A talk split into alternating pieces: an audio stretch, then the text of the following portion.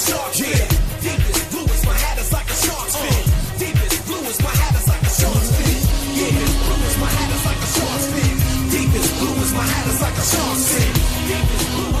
is Tuesday, September 8th here in Draft Shark Studio. Thank you for joining us on the podcast. We got a special one tonight. We are doing a main event live draft with the FFPC. Along with me is Adam Krautwurst, who you've heard before on our High Stakes podcast. Going to be joining me every week to talk about these FFPC things going forward. Adam, I'm looking forward to putting a team together tonight. Yeah, it's gonna be fun. You know, the main event's finally here. Well, it's been here for a while, but you know, it's finally here.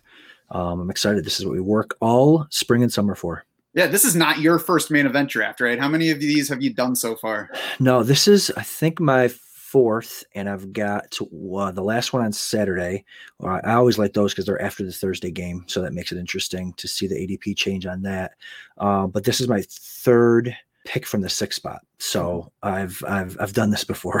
Mhm. I can tell you're a high roller because you have to think for a second how many drafts you had. I'd be like, yeah, it's oh, that, I've I've spent I've paid the entry fee four times. That's right. I did have a couple free credits from last year, so that's Nice. I'm not that crazy. How have your previous picks, your previous builds from the sixth spot gone? What's gone right? What's gone wrong? If anything's gone wrong. I guess the only one thing that went wrong in one draft, I did take Fournette in the fourth round of one because I needed a running back, and I which stinks because I really have faded Fournette all spring and summer, but I needed one, and I don't. I'm trying not to put myself in that position tonight where I need a running back to take a guy that I don't love. But other than that, they've kind of gone to script, uh, you know, taking running backs early and just hope some hope some value falls. And Was the and, uh, Fournette pick before or after Jacksonville dumped him? it was the day, the evening be- before. Oh, So okay. Yeah, it was, it was pr- pr- pretty gross. But yeah, so other than that, it's kind of gone gone to plan. Um, taking running backs early and hoping some receiver depth falls, and and that's it. So just kind of sticking sticking to my guns. Well, how did you feel about Fournette's move? I guess like once he did get dumped by Jacksonville, obviously anybody who drafted him before that's like, oh crap, what am I going to do now? So when he did land in Tampa, what's your feeling having him on that team with that landing spot? You know, it's one of those things where when you draft in so many leagues, you kind of just hope that one of them hits big. And Mhm. I was huge on Rojo all off season, just getting him where I could get him as like an maybe an RB two in like the seventh or eighth round. So to have Fournette go there kind of crushed that for me. Although I, I have still been taking Rojo late, later on, but um, if Fournette's gonna find a spot where he can explode, um, you know, if like if, Rojo goes down, Fournette could be unbelievable, and to get him in the fourth round of the main event, um, that could, you know, I'm fine. I'm fine with that.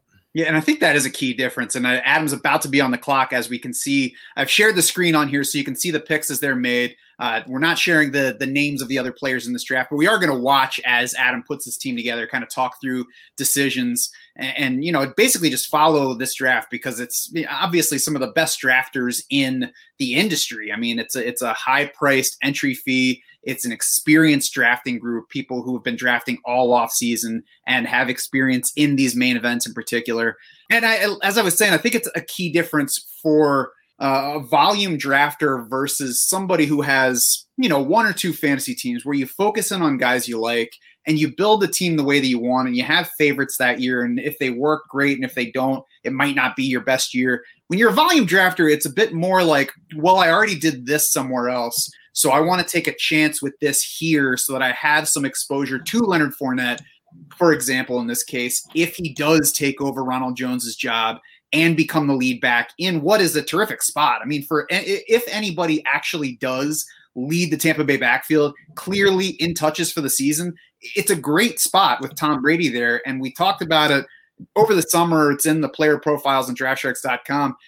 There's a lot more room for dump offs to the running backs. There, it, it, should be a more efficient offense. So whoever's playing running back for Tom Brady should be in better shape than the running backs with Jameis Winston last year. Right. The efficiency, the more opportunities to score from running the ball because they're going to be winning more games. So um, I, I, I'm okay with the running back position there, but we'll see where it goes tonight. So I'm, usually I would like to take the cheaper guy. Now, people are probably watching or listening to this primarily because they want to see how the draft goes. So let's get to the first few picks off the board. Obviously, Christian McCaffrey's the first one. Saquon Barkley goes right after that. And then, then Ezekiel Elliott third. I mean, that's just how it goes most of the time. Alvin Kamara went fourth. Then we had um, Miles Sanders, Dalvin Cook, Derrick Henry, Michael Thomas. At six, Adam, you took Dalvin Cook. Are you at all concerned about anything, his contract or Minnesota's offense or anything about him that makes you apprehensive at all? Yeah, I'm concerned about him being healthy. Um, so I was just about to say, you know, in these main events, I never I see all these boards where guys go early and players fall, and I'm never, you know, the recipient of one of those. Um, and then as I was thinking that Miles Sanders gets taken at five, uh, which is super high, I think. I mean, I've seen him go that high, but not in any draft that I, have been in. So I was hoping that Dalvin Cook or Derrick Henry or Edwards Helaire went there to make my decision easier. I do have Edwards Helaire at one six in another main event. So um, I kind of wanted to diversify there, but the shoulder is really the thing that scares me, and just the injuries with with Cook. You know, when he's healthy, I think he's going to be awesome, and I'm going to try my absolute best to handcuff him. I know some people, you know, there's two different thoughts on that. Do you handcuff your own back? Do you handcuff other people's backs? But in the main event with the big, you know, with with the big prize, with the big um, entry fee, I really don't want to, you know, leave because if Dalvin Cook goes down, I don't have his handcuff. I'm probably dead. But at least if I have Mattison, um, I can I can mitigate some of that and hopefully stay stay alive. So um, yeah, just the injuries with him. I don't think he's he's going to hold out. I think you know he's he's going to show up and, and, and, play. And if he does i think he's a top three back top four back. Now you mentioned going after dalvin cook's handcuff here. Do you i guess two questions really. Do you in these main events try to make sure to lock up the handcuff for that first round back that you take if you do start with a first round running back? And you know on the larger scale do you find that that tends to be the case with most drafters where if they take a first round running back they try to lock up the main handcuff for that back later in the draft. It depends on who it is. Like if it's McCaffrey or Barkley, I don't care about the because you know the handcuffs stink and and those offenses really revolve around those two players. Um, but if it's a Boone, if it's a Kamara, you know so, something like that, I certainly look to handcuff them because the handcuffs are, are, are very good. And um, but I you know what I don't see a lot of handcuffing. You know I I tend to look every time I, I look at a draft, I tend to see if people are handcuffing, and they usually don't. Um, which again I find kind of um, you know people say you know you're not playing for, for upside when you handcuff your own back, but you know you're also dead if that back and and and you know Cook gets hurt a lot, so um, it's not like it's a, it's a it's a wasted pick, you know. So as long as Cook doesn't, you know, I'm expect it's like a James Conner thing. You expect him to miss two or three games, and the rest of the time you kind of expect him to be a, a, a RB one. So I'm perfectly okay with, with with handcuffing Cook. I think for me, among the first round running backs, Ezekiel Elliott and Dalvin Cook are the two that I would really think strongly about handcuffing. Alvin Kamara to a lesser degree, but I think Latavius Murray is going a little bit too early, and we'll see where Mattison and where um, Latavius Murray go. I would I would make sure that I'm not taking any handcuff too early because I do think that they're basically a zero on your roster unless the the lead back goes down. And I think, you know, the logic to not worrying about the handcuff is that you're probably getting a better value player, a guy who's going to give you more production in that spot. If it is a, a, handcuff they have to take in, say, round eight or round nine or somewhere in that range, where we see Alexander Mattison go regularly. So uh, the the logic to skipping on even those higher profile handcuffs is that here's a guy that you're going to actually consider for a potential lineup spot in this format you flex two players every week. And then if Dalvin Cook does go down, it's going to be a downgrade from Dalvin Cook to Alexander Mattison anyway. So as long as you are able to compile some running back insurance, it doesn't necessarily have to be the backup that's not helping you when Dalvin Cook is on the field. Yeah, and I love to me you got to be in the right position too. If you're going to handcuff like somebody else's back, like if you're going to if you don't like if I take Tony Pollard tonight, I want to be in the position where I where taking him helps me. Like I want him as my RB four or something. Mm-hmm. Like I don't want to have to or RB five. I don't want to have to count on him as a not really count on him, but I don't want him to, to tie up my ninth or tenth round pick and then have that spot just sit there all year hoping for you know hoping for Zeke to to get hurt. So I I love the idea of having a guy like Tony Pollard on my roster, or even Alexander Mattison if I didn't own Cook. Um, mm-hmm. Um, but it's got to be uh, you know you, it has to work into your into your draft plan. You don't just take them just to have them. Like if you you know if you need other running backs to start there, like if I was going to draft Jonathan Taylor as my RB two, I don't want Pollard as my RB three because Taylor might start off slow, and then Pollard just sitting there on my, on my bench. So it really ha- it has to make sense. And part of that plan could also be loading up on pass catchers to fill those two flex spots a week every week. In case anybody who, who is watching or listening is not familiar with the FFPC format, it's a quarterback, two running backs, two wide receivers, one tight end, and then two flex spots. Of course, the tight end premium scoring is the the big thing for FFPC. The big difference: one and a half points per reception for tight ends, one point per reception for all the other offensive positions. So you can start two tight ends. You there will be plenty of times where you'll start two tight ends in a week. The wide receivers, as you get further down the board, are higher value than the running back. So I think part of getting a handcuff even if he's not going to be an option for you most weeks, is having enough pass catches around him that you're not going to need that guy to fill in one of those spots either. You're going to have wide receivers, you're going to have tight ends that you play in those two flex spots that are outscoring the running backs that you would be drafting at that point in the draft anyway, even if they are um, not your handcuff types. Yeah, exactly. That's the that's a good point. You want to get like the James Whites of the world where they can kind of hang in there, uh, and then if uh, if Zeke does get hurt, then Pollard becomes a you know a top seven or eight running back, and then then you're gold. More picks. We got Derrick Henry went right after you at the seventh spot. Michael Thomas, as I mentioned earlier, Clyde Edwards Helaire after that. Joe Mixon went at the 10th pick of round one. Travis Kelce at the 11th pick in round one. And then Davante Adams at to close out the round. Now, Adam, I've done lots of the pros versus Joe's drafts and some other, you know, FFPC, FFPC format best ball drafts. I've never done a main event draft myself.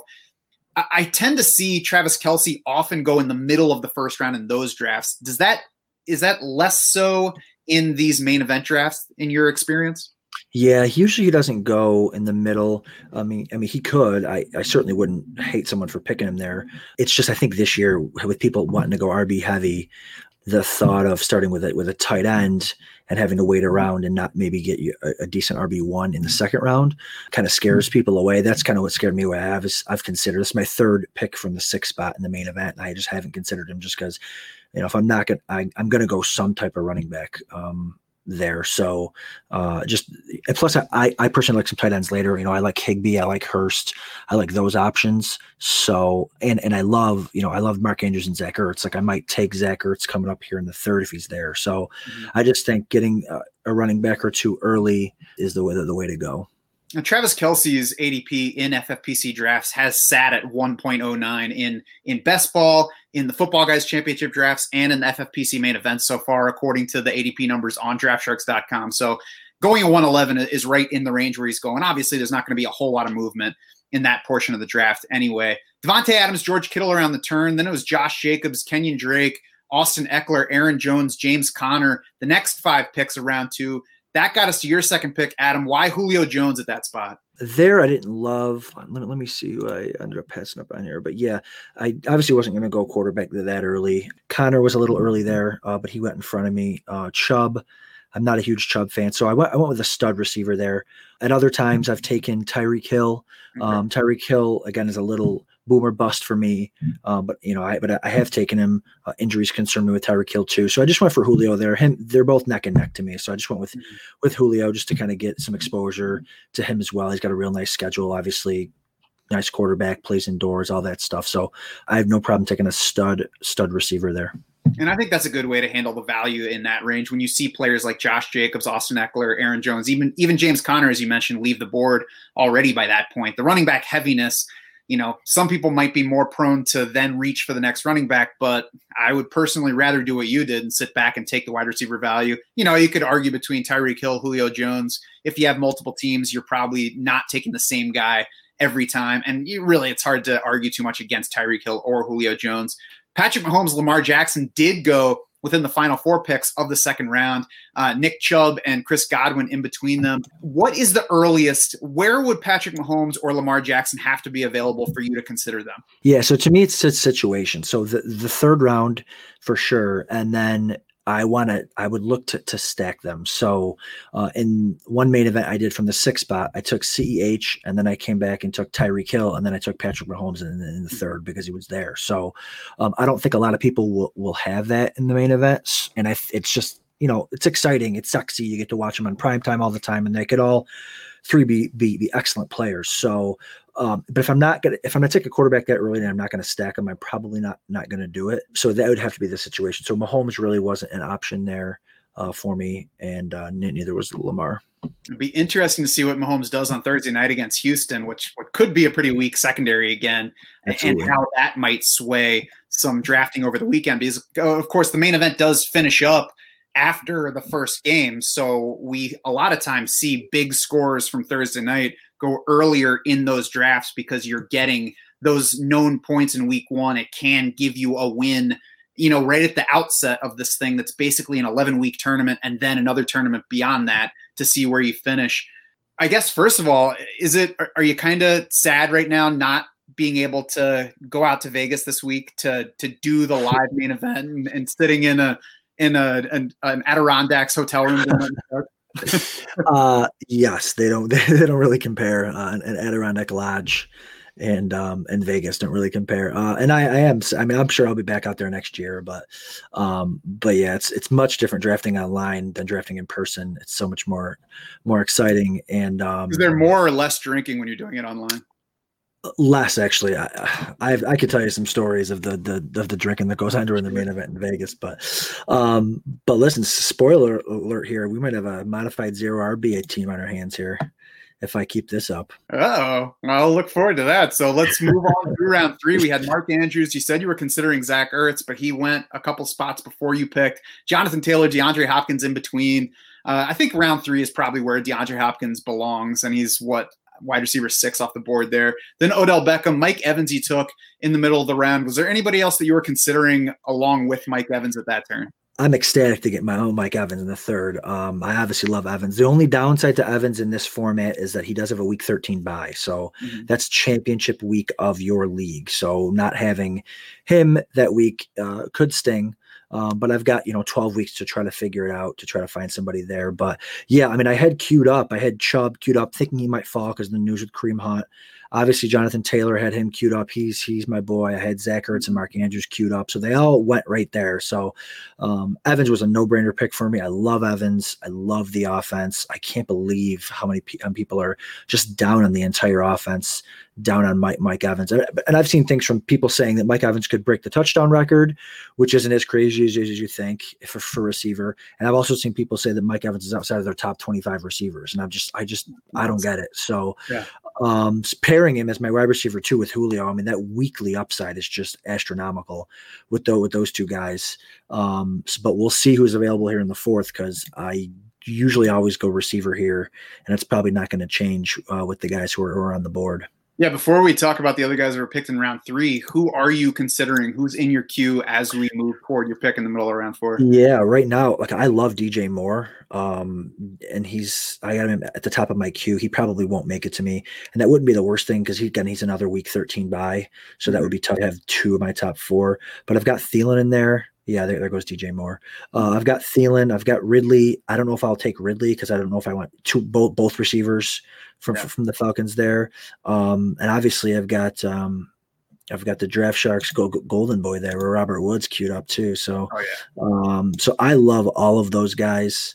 I'm happy to take uh, Thielen would be would, would be pretty sweet with all the targets he's going to get. But yeah, Thielen, Woods, Ridley, AJ Brown are probably the guys I'm looking at here.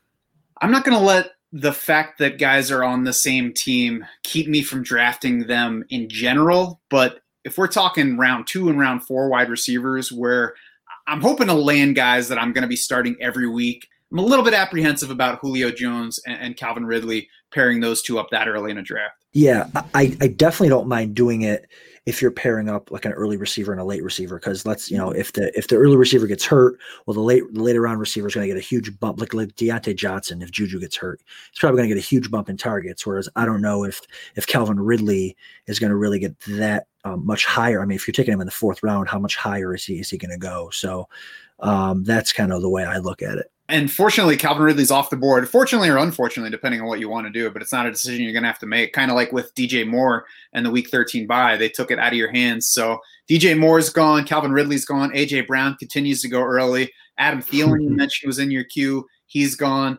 I think it's all building toward a guy that we've taken a lot around Draft Sharks headquarters so far this year. Yeah, I have a ton of uh, Robert Woods. A couple reasons why I love, and I, you know, I'm going to say this. He's the only guy left in my queue. He's going to get picked now, but um, I love taking Woods because he's he's consistent.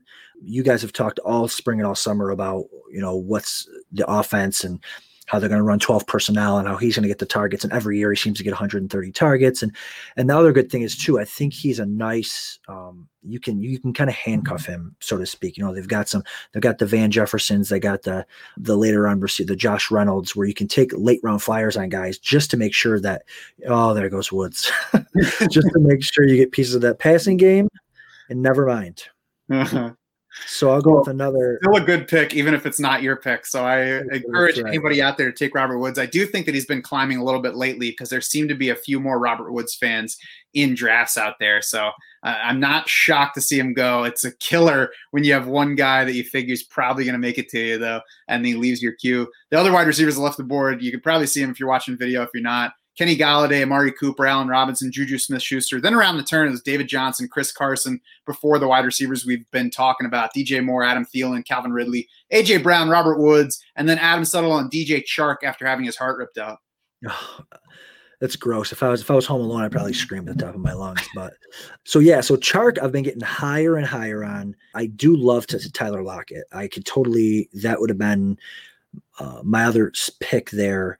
I just have so much Tyler Lockett. I've got him in the main event. I've got him in a ton of. He might probably is my highest owned receiver uh, as far as like top 10 rounds uh, worth of receivers in in the football guys draft so um, i'm okay with passing on him right now for some dj chark i think the situation just keeps getting better and better their defense get, keeps getting worse and worse and worse they're going to throw it a ton. I even went back today because I knew I was probably going to have to make this decision. And I just looked at some highlights, and he's just sensational. He's getting better and better. He's still super young. Um, I think Chark could explode and uh, maybe be a second uh, round pick at this time next year. Yeah, I mean, he's a legit player from a talent standpoint. He is the clear number one on that team. Uh, they now have Jay Gruden, which you know we'll see what it means. It could mean more passing now that they've moved on from Leonard Fournette and they have a, a band of Oompa Loompas as their backfield committee.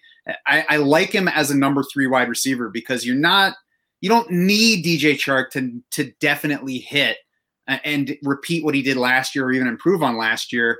As long as he gets close to that and, and doesn't fall off completely, he he's in a great spot behind Julio Jones and Mike Evans to deliver your value. Exactly, yeah. But now, you know, now the problem lies with team build here. So now I've only got one running back and three receivers. Granted, they are uh, great receivers, I think, but um, if one of my running back targets in the fifth round doesn't fall to me, uh, I might be I might be going heavy modified zero RB here.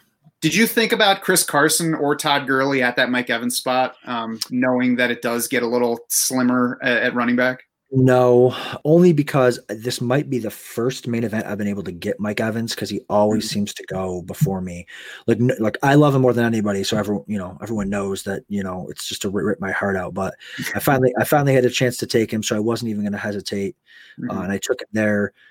And now in the fifth round here, you know, I'm I'm looking at some running backs. I'm looking at Kareem Hunt. Mm-hmm. I'm looking at J.K. Dobbins, and I'm looking at Cam Akers if he's still av- available. Uh, he's gone. Okay, yeah. So those are the two running backs I'm looking I'm looking at. Um, I think that they could both be league league winning picks, um, both for the same kind of reason. You know, they're they're number two. Well, Hunt has more has more standalone value week to week. Mm-hmm. Hunt could be the one A there. I mean, I know that might sound crazy, but it's a new coordinator. You know what I mean? It's a new situation. Hunt was was excellent last year when he when he came back. I mean, they just might think he's the better all around back, and and if they're losing games, he might get more time. So, um, I think Hunt is a league winning pick because if Chubb does go down, Hunt's going to be a top five back, and then Dobbins obviously um, with this situation there. If, if Ingram goes down or if he just outplays Ingram, um, he could he could explode there too.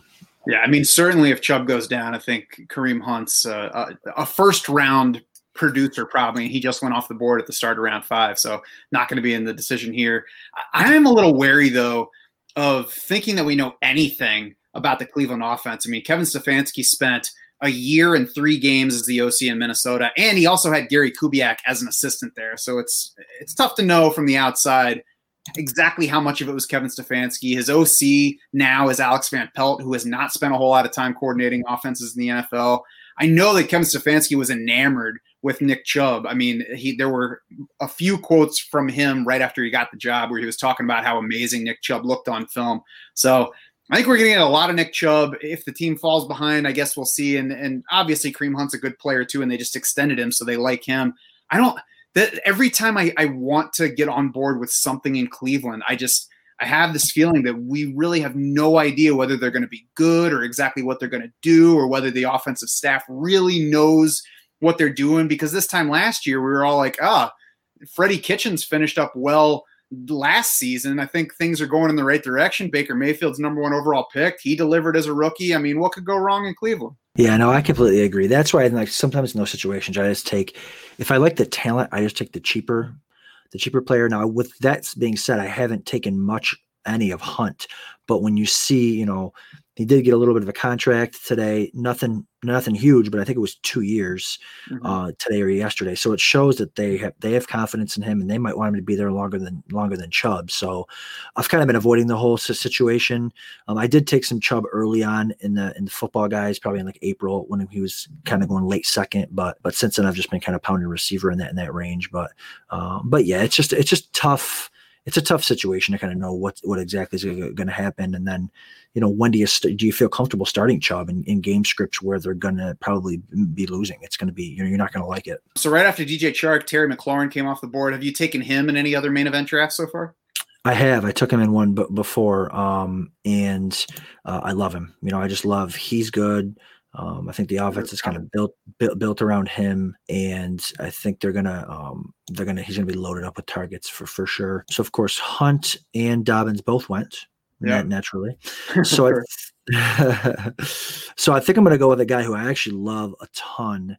And as my wide receiver four, I know I'm going wide receiver again. It's crazy. As my wide receiver four, I'm going to go with Marquise Brown. Um, somebody said he's a league winning pick.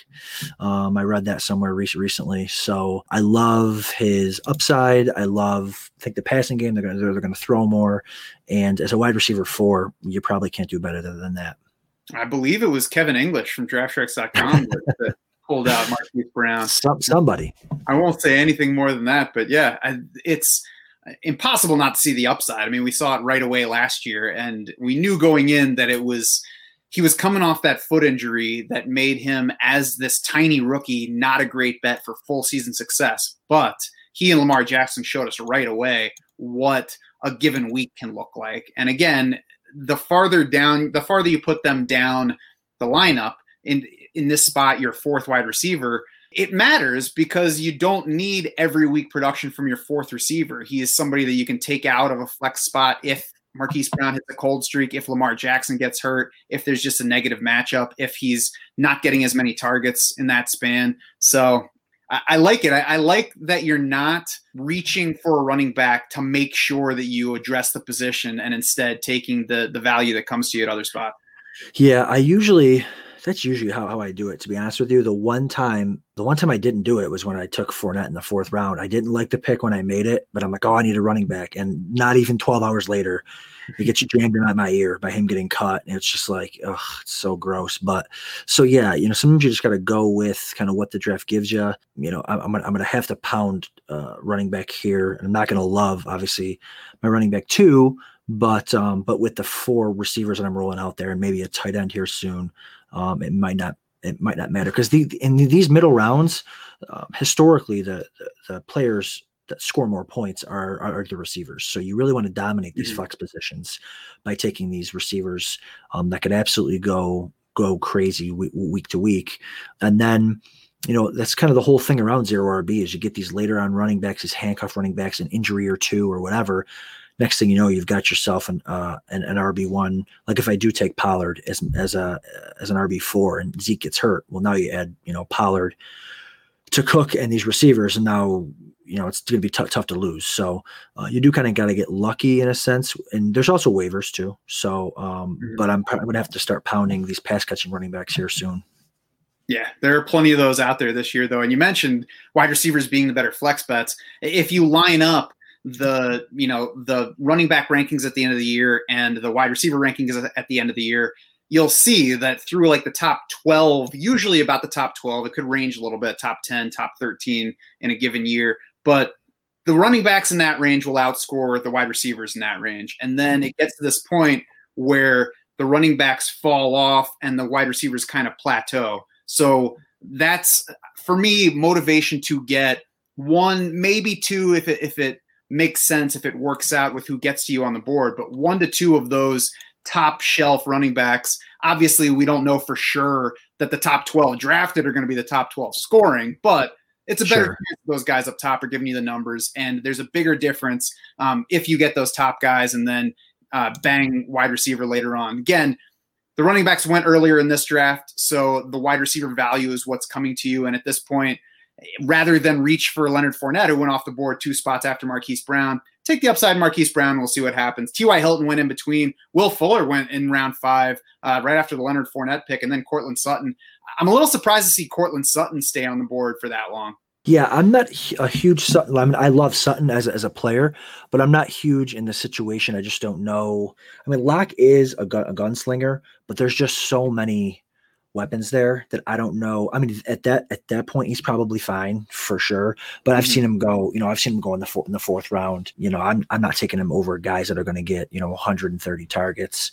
So yeah, so Sutton, I don't I don't have I don't have a ton of Sutton, but yeah, it's the running backs went heavy early for sure. And then in the sixth round, I'm looking, you know, hopefully for some for some running back depth to fall. What's the what's the word on D'Andre Swift? I know he's been he's been barely playing in practice. What's the what's the word on on him? I believe he is back at practice. I'd have to look up for the latest, but I, I'm pretty sure he got back to practice right at the end of August. Uh, I haven't seen his participation report for today. because he's a guy I'll, I'll be looking at here in the in the sixth round and crossing my definitely, fingers. I definitely think we're in the range where he makes sense. Yeah, yeah, In round five, we had Kareem Hunt, we had Melvin Gordon, J.K. Dobbins, Le'Veon Bell, Leonard Fournette, and then Tarik Cohen go off the board, which I guess there's a little bit of extra value to Tarik Cohen because David Montgomery is starting with that groin injury. We don't know if he's going to play in the opener. Still strikes me as a little bit early at 5'11 to take Tarik Cohen. I guess, especially for a team that did already have a running back. And then that same team came around and got Raheem Mostert on the other side of the turn. So I guess that's one team that, that felt like they needed to get running backs before the position gets more picked over. yeah, and that's kind of what kills you. Like it's hard to, to strategize and because like, oh, I, I can get Tarik Cohen is. You know, if I go four straight receivers, oh, I'll just get Tarik Cohen. He'll be the pass catching back. And all of a sudden, Tarik Cohen goes, and this other running back goes you didn't expect. And now all these receivers are sitting here staring in the face, and you can't take one because you have four. So I still like a couple running backs here. Swift, if he could fall, that would be pretty nice. Yeah, I think it's Ingram. a good spot for him, especially after Antonio Gibson went. And I mean, while you're while you're contemplating, how much do you smile when you see something like the five six turn where Team Twelve doubled up with Dak Prescott and Deshaun Watson at quarterback? Yeah, I if I would have seen that because I'm not on the draft board right now, I would have just giggled. But um, but yeah, I I don't get it at all. Um, and it looks like too like Tarik Cohen was even an auto pick. Like it didn't even look. There's a star next to his name, so it's Yeah. like I would have loved to have Tarik Cohen, but the computer t- took him from me. So Blessing in disguise. it's yeah, it is true. It could be a blessing in disguise. But uh, James White here is a little early, but I uh, but I lo- I just I probably like White um, as much as anybody does. Um, It might be a little early, but I think he's okay. I don't think it's too early to consider James White either. Yeah, so if Swift goes here, which he probably will, because that's been the, the kind of the theme of the night, uh, I'll probably go James White, and I also love Evan Engram, Higbee, and Hurst too. So there goes Stefon Diggs. So, so yeah, I'll probably go Swift here because I think he's got a better chance at being a workhorse at some point. And then James White's ADP is actually uh, around later anyway, so maybe I could get what White in the second round.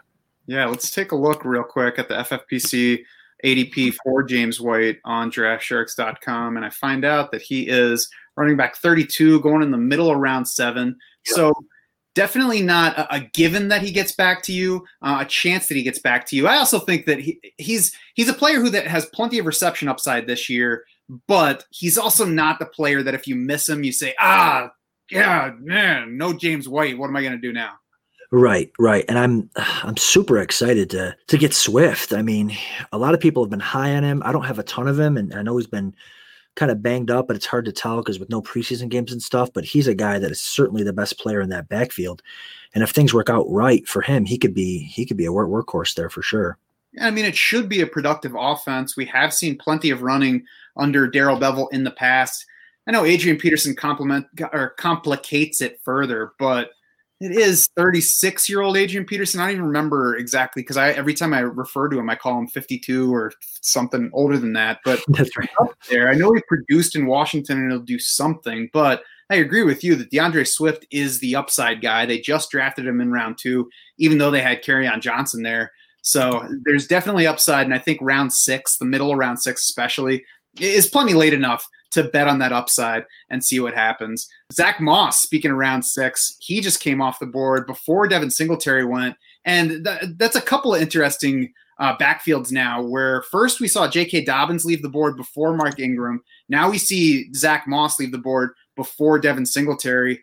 I think these are particularly noteworthy in you know these drafts that, like we said before, savvy drafters, a lot of money on the line, have done these a lot. So it's worth looking at the things that people are doing in these drafts versus the drafting public. Yeah, absolutely. People you know know what they're doing. They invest a lot of money, especially when it comes to waiver wire stuff. Like you know, you want to see who who's who they're picking up because that's mm-hmm. you know those are people looking two three weeks to, down the road. But yeah, these are these are savvy guys. It's and that's why these drafts are so so difficult. You just don't know what people are going to do. You know, some you know someone just went what back to back quarterback in rounds five and six. Like you just don't know uh, what what's going on there. Like I never thought I would have gotten Swift in the mid in the mid sixth. So I'm super excited about that. Um, this Moss over Singletary thing has just got me so in a tizzy because I was you know I was taking Moss all spring and summer in the tenth eleventh round. Mm-hmm. And now having to take him in the sixth, just I can't, I can't do it because I think that they're both going to be involved. Him and Singletary mm-hmm. are both going to be involved, and to get him in the sixth, I mean, he's not he'll have some standalone value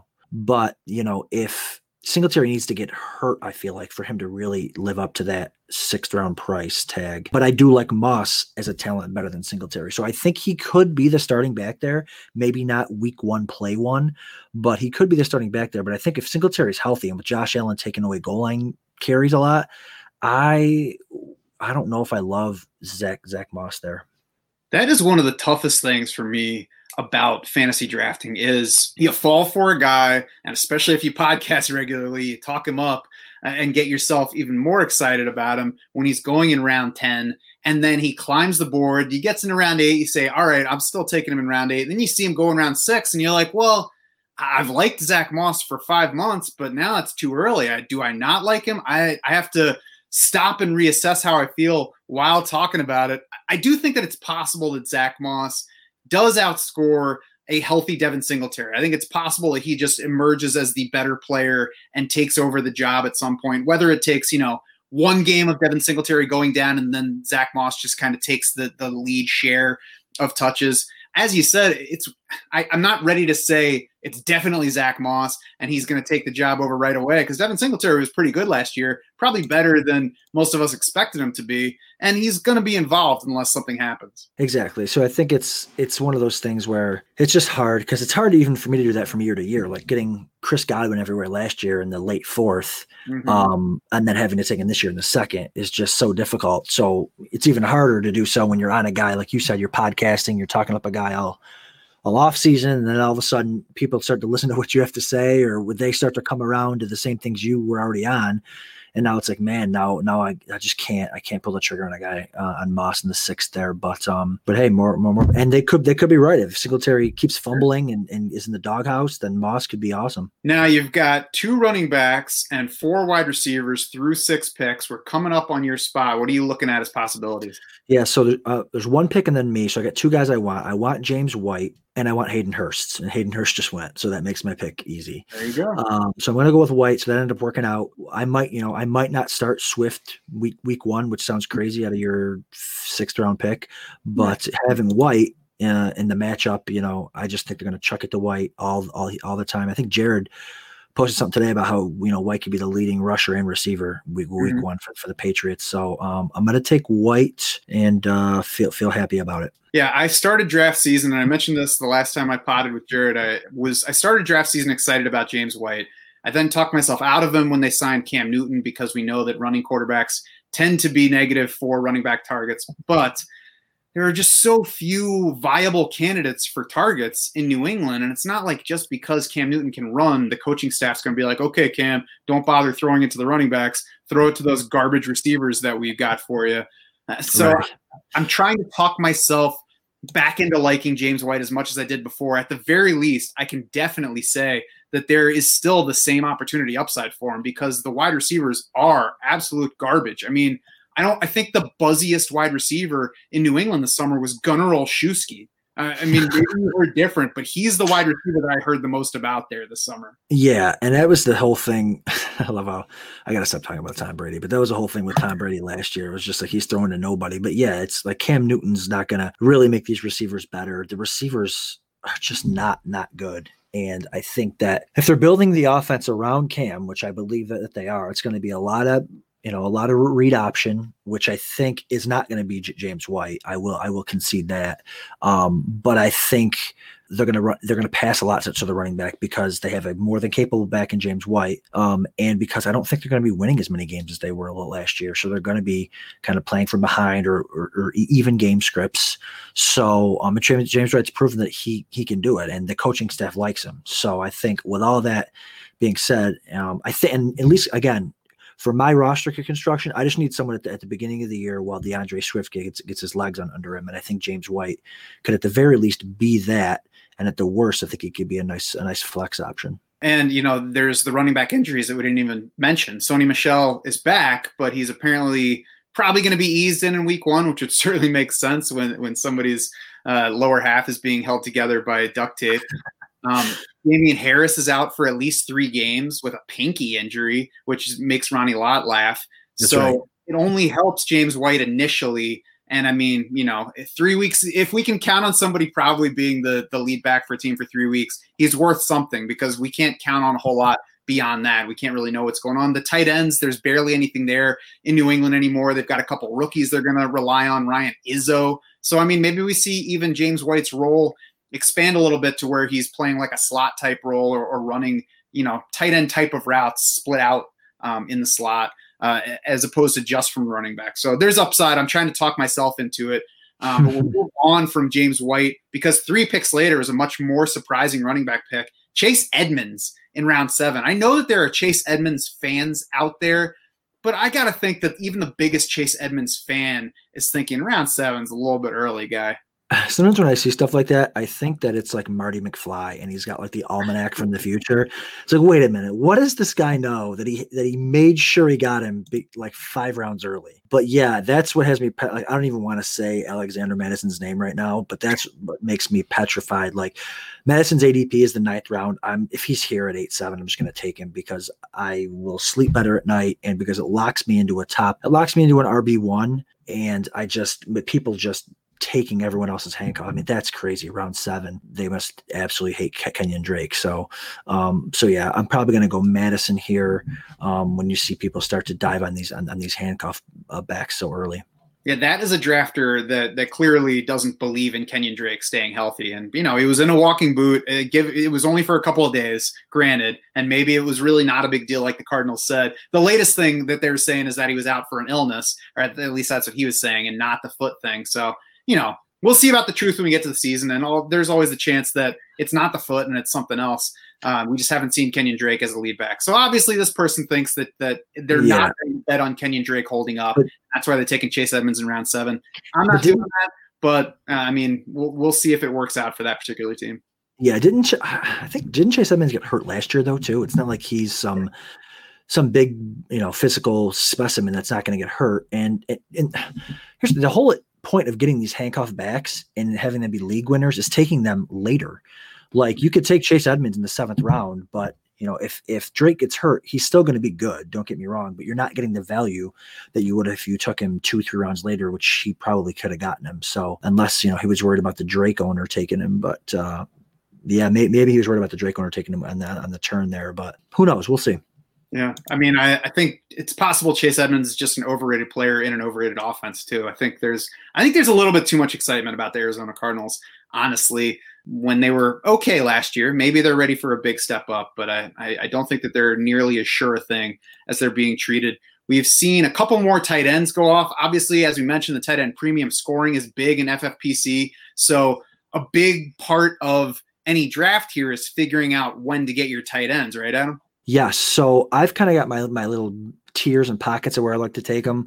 I like getting Kittle. I like getting Ertz and Andrews, but if they don't fall into me there in the second, third round, I you know I like Hurst and Higbee, but I got to be talked that through. I needed some running backs because I ended up going four straight receivers, and now once it gets through those guys, I kind of just wait, see see where the value falls. Um, you know, I want to get the running backs that I need. Where it can become hectic is when you get to round 10 and you don't have any which is probably going to happen to me where you have no tight ends and no no quarterbacks and then all of a sudden you spend the next 3 rounds kind of piecing together that that position but but yeah so it's on me now and Mattison's there it's a it's a round early but I'm I'm just going to go ahead and take him just because um I think that's what I have to do.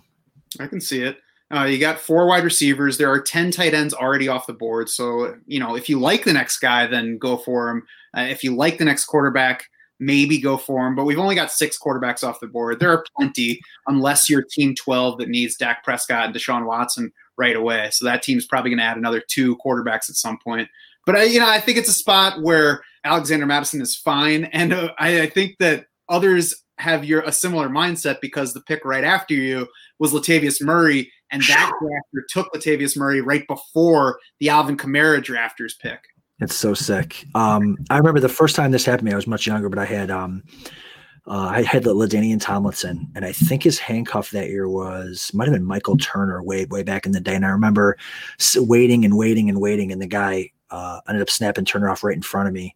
Uh, I think that was handcuff that year, and I just I remember I couldn't sleep. I was, and that was the year Tomlinson had like twenty something touchdowns. So I ended up being okay, but I just I hate I hate that feeling, and it's my team, and I don't you know it may be ahead of ADP, but that's just kind of how, how I do it. Is there was there better players there?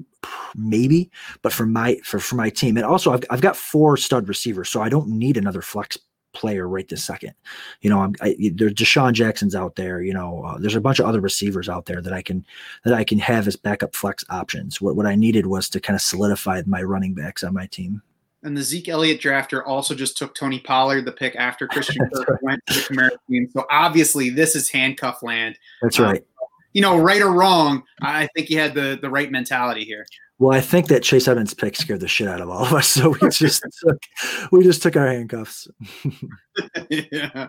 All right, everybody, get your handcuffs out. Lock them up now uh, because right. the streets are about to get swept. Like I said, I think that if there's a quarterback you love and you don't want to get to let get away from you, you take him. If the next tight end is the end of a tier for you, you take him. But otherwise, four wide receivers, as you mentioned, and it's the fourth running back uh, it's a fine time to take a shot. Devin Singletary won at the beginning of this round. Then we had Marvin Jones, CeeDee Lamb, Brandin Cooks is in the mix. Josh Allen, the seventh quarterback off the board, did not go to Adam Crowhurst. Went nah, the no. second last pick of the round, and then Jamison Crowder to close out round eight. I like I like the value on him. I think he's a little bit underrated at this point still. Yeah, I actually just queued up Crowder. I'm like, wow, he's still there. Let me queue him up, and then and then he went. Crowder, yeah, he's gonna get you know, uh, he's probably he's definitely going to lead, lead the team in targets. Um, and uh, you know, he's just going to have a ton ton of catches. They're going to be losing every game all year. So, uh, Crowder's a guy I have on a ton of teams. So I, I really like that Crowder pick. Now, are you looking tight end yet in round nine? Yeah, so I am looking, but again, I've got everyone here is kind of right in the same range for, for me. So I'll probably just continue to wait. I'm not going to go quarterback because usually when I actually hold on, I lied. Tom Brady's there, so I'll probably queue him up and maybe package him with Mike Evans there. Again, that's it's hard to have two guys on a week 13 buy. Uh, he usually goes to the 10 10. So where are we? We're in the ninth. So I might just wait one more round on, on, on Brady because I got a couple of running backs and receivers that I kind of like here. So I, I like DeSean Jackson here. Um, I like Ruggs. It might be a little early for for, for him, but um, I know I know you guys are big uh, big DeSean Jackson guys. Yeah, I mean, certainly, especially at the beginning of the year with Jalen Reagor's shoulder injury. I mean, opportunities there right away, upsides there throughout the season. Do you have Tom Brady on a main event roster already? I do, I do, but I don't have him. Um, I don't have him packaged with any uh with any receivers. So, um, man, I might be talking myself into Brady into Tom Brady right here. Uh, because I like I do like a lot of the receivers. DeSean goes in the tenth, so Ruggs goes in the tenth. Uh, Hardman goes in the 11th. So uh, Hardman, I know you, I know you guys hate hate Hardman, but the thing that I like about him in the main event, drafting before Thursday, is if he goes off on Thursday night, you can plug him into your lineup because you don't have to set your lineup uh, before the Thursday night games. So if he if he if he goes off, or if you know if Sammy Watkins or Tyreek Hill were to get were to get hurt uh, mm-hmm. in the Thursday night game for extended period of time, Mecole Hardman's ADP is going to skyrocket. So you can take him now in the 11th round or 10th round, and um, and lock and lock in kind of that handcuff situation. And even if they don't get hurt and he just goes off on Thursday night, you get that you, you know you, you get that in your in your lineup. So, um, so yeah, I think I'm gonna go Brady here. Well, why not? And you've, I mean, you mentioned that we've talked, we've talked Mecole Hardman down a lot, and I, I, I certainly don't think that his production will match his ADP. I do think that in a large field tournament like this, he makes more sense than he does in just a regular fantasy league because the thing that Mecole Hardman has is handcuff appeal, and that's not usually the case with wide receivers. But if Tyreek Hill goes down or Sammy Watkins goes down, maybe I, I would say the most direct correlation is going to be Tyreek Hill, most likely. But there's certainly room for um, if Sammy Watkins goes down, maybe even if Travis Kelce goes down, if if some key target in Kansas City goes down, and we get a big target boost for Mecole Hardman, where he's getting even six targets a week. If we can count on a number like five or six every week for Mecole Hardman, then he's got huge weekly upside and could be a difference maker in this kind of format where you're trying to beat hundreds of other teams as opposed to just the 11 that you drafted with. Exactly. And I just feel like, yeah, I just feel like they're going to, you know, last year, you know, he wasn't, he, he was pretty efficient with it, with his touchdown scoring, with the catches that he got, because he really didn't get a lot of catches. But I feel like a guy that's just, I don't want to say he's talented because I don't know how talented he is. He's super fast. So yeah. I feel like talent. Yeah, it is a talent. You're right. So, but in like in an Andy Reid offense, I feel like he's just gonna gonna get better with with with another off season, kind of a pseudo off season. And I just think that um, yeah, like he's an injury away, or or or just he could just get better and better. And Sammy Watkins is such such a head case that he does have that uh, he does have that appeal in these in, in these big tournaments. I, I, definitely do think it's important to keep in mind that if nobody gets hurt in front of him, then Mecole Hardman's going to average two to three targets a game, and that's what he did last year. And it wasn't even two targets a game when Tyreek Hill was healthy. So. I mean, he is a handcuff wide receiver. He's not going to give you anything because you're not going to start him when everybody's healthy. And if you do, you could get uh, two catches for 112 yards and two touchdowns, or you could get zero catches for nothing. Right. Yeah. And it, yeah, a guy like like Hardman, you're not really gonna you're not gonna start him unless you got a couple injuries and or you know if, if you a bye week filler or maybe he's in some like the perfect time to have. And I, know this is kind of cherry picking, but the perfect time to have Hardman is for a week one Thursday night game in the main event where you can sit and watch and see if he does anything. And if he blows up, you can put him into the lineup. And if he doesn't, you just leave him on your bench. Now you took Tom Brady in round nine, as you said. DeSean Jackson went after that. Noah Fant, Tevin Coleman, Jerry Jeudy. So we've got 12 tight ends off the board now, almost through round nine. Mike Gesicki went with the second pick around nine. Um, so he was tight end 11, staying in that range, even though I maybe you've heard something. I haven't heard anything about Mike Gesicki out of Dolphins camp this summer. Yeah, I haven't heard anything either. I know uh, Fitzpatrick being named the starter. I mean, I assume Fitzpatrick was the starter all along, but him being named the starter is definitely big for uh, for Gesicki because I know that they that he likes to throw into him. You know, the big body down the middle of the field. Um, but I'm not a huge Gesicki guy. I mean, he was on my top five main event team last year where he had he had some some great weeks for me. I also got Gesicki maybe off the waivers last year or maybe you know around 16 or something. So uh, here I you know I like I like your boy Blake Jarwin here. Um, mm-hmm. I like Herndon here. I like Jonnu Smith. I I really like Austin Hooper here. All the stuff's coming out about the rapport he's got with Baker, and I think something just came out yesterday like that he lived at Baker's house for a couple months or a couple weeks or something. Like I really think that Hooper could be really flying under under the radar there. Adam, Baker's house is the stadium. I don't know if you've seen the commercial. That so. is true. Everybody on the team plenty of space. There's plenty of space there. yeah, there's. I mean, there's as much soda as you want. There's bathroom stalls galore. Time, yeah. So uh, for me, that's not a big draw, but yeah, we'll I, have talked up Blake Jarwin enough that anybody who's listening or watching this probably is aware of my feelings on him. I would certainly um, be fine with him in round 10. I'm not going to tell you who to pick, though. I feel, I feel like I've said that enough times. Um, Rob Gronkowski was just auto picked around the 9 10 turn. So he's the 13th tight end off the board. Certainly getting to the point where it might get a little tricky to pass on tight end. So do you think there's a pretty good chance that you're taking a tight end with this yes. pick? Yep. So there's a one team between me and the guy who's on the clock that needs a tight end. Actually, two teams. So I could see two tight ends going here, and then everybody after me has a tight end. Some people have two. So I probably won't get too cute. I'll probably take a tight tight end here, um, just because I don't want to get stuck, you know, with like a like an Irv Smith or something as my starter um, in a in a tight end premium. So i am I'm looking at Jarwin, Herndon, Jonnu and Austin Hooper. So if I can get one of those guys, I'm happy. And then I might even go back to back if, if the other one is is, is available. Uh, and then, like I said, there goes Jonnu. So um, I might end up getting the last tight end here out of the, out of that group. And if not, I'll have to look elsewhere. Yeah, I mean those first two teams that took well, it was another auto pick, but I would assume that that means Jonnu Smith was at the top of the the player queue for that team. But sure. either way, those two teams had George Kittle and Travis Kelce on them, so even those teams are looking at a second tight end as value. Team 12 is interesting for me to look at. It only has two wide receivers on it: Davante Adams, which was the first round pick, Julian Edelman in round seven, the only other wide receiver.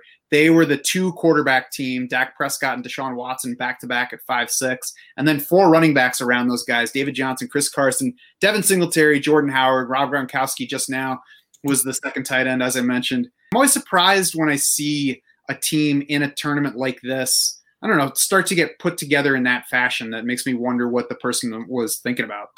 Yeah, I was actually thinking maybe they were looking to, to, to dominate, like you know, the tight end and the quarterback position.